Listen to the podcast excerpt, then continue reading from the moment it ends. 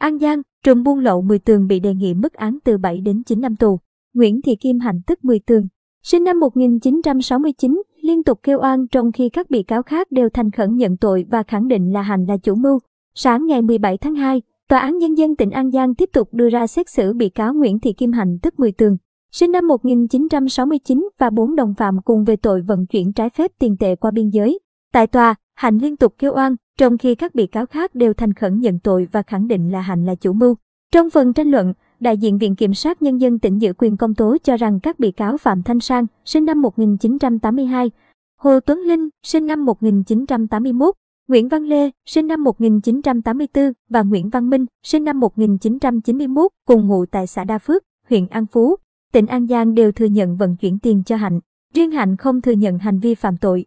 Tuy nhiên, căn cứ vào lời khai các bị cáo khác, những người có quyền và nghĩa vụ liên quan, cơ quan điều tra có đủ căn cứ xác định Hạnh là người tổ chức, chỉ đạo Sang, Linh, Lê, Minh vận chuyển trái phép tiền về Việt Nam. Lời khai của Hạnh tại cơ quan điều tra cũng như tại tòa nhằm trốn tránh trách nhiệm hình sự. Bằng việc kiểm tra, chứng cứ công khai tại tòa kết hợp tài liệu chứng cứ có trong hồ sơ vụ án đủ kết luận các bị cáo có hành vi vận chuyển trái phép 470.000 USD, gần 11 tỷ đồng từ Campuchia về Việt Nam theo sự chỉ đạo của Hạnh.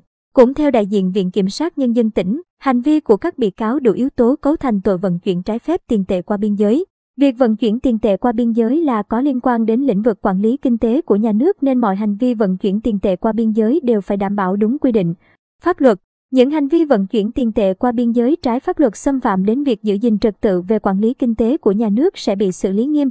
Với tinh thần đấu tranh với các loại tội phạm này, các lực lượng công an, biên phòng, hải quan tỉnh An Giang đã phối hợp chặt chẽ, bắt giữ nhiều đối tượng phạm tội trong đó có các bị cáo trên. Đây là vụ án có tính chất rất nghiêm trọng thể hiện ở hành vi và thủ đoạn phạm tội của các bị cáo. Xác định đây là vụ án có đồng phạm nhưng chỉ mang tính chất giản đơn không có sự phân công vai trò, các bị cáo làm thuê cho Hạnh đã nghe theo sự chỉ đạo của Hạnh.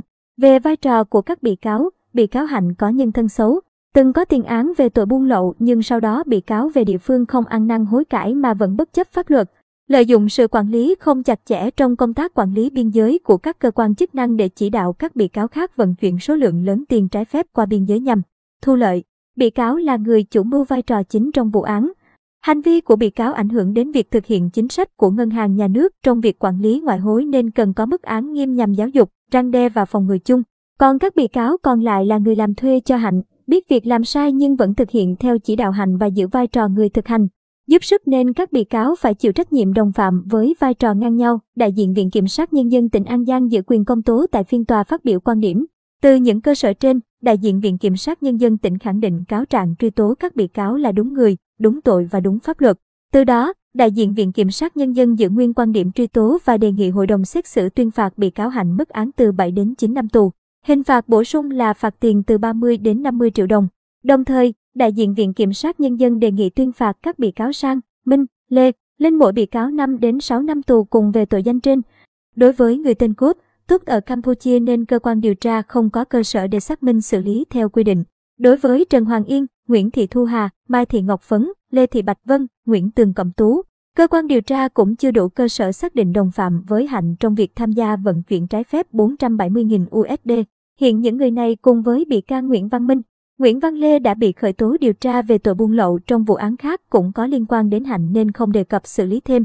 Cũng trong phần tranh luận, ba luật sư bào chữa cho bị cáo Hạnh cho rằng còn nhiều chi tiết chưa rõ ràng, đề nghị hội đồng xét xử trả hồ sơ để công an điều tra bổ sung. Phản bác lại những ý kiến phía luật sư, đại diện Viện Kiểm sát Nhân dân giữ quyền công tố tại phiên tòa cho rằng, đến thời điểm này có đủ căn cứ buộc tội đối với các bị cáo. Bởi lẽ đây là vụ án truy xét từ vụ việc phát hiện ngày 24 tháng 6 năm 2019 đây là vụ việc vi phạm được phát hiện theo thủ tục hành chính, không xác định được chủ phương tiện. Đến 2 năm sau, các bị cáo khai nhận hành vi vi phạm phù hợp với thời gian, địa điểm, cách thức và phương tiện gây án.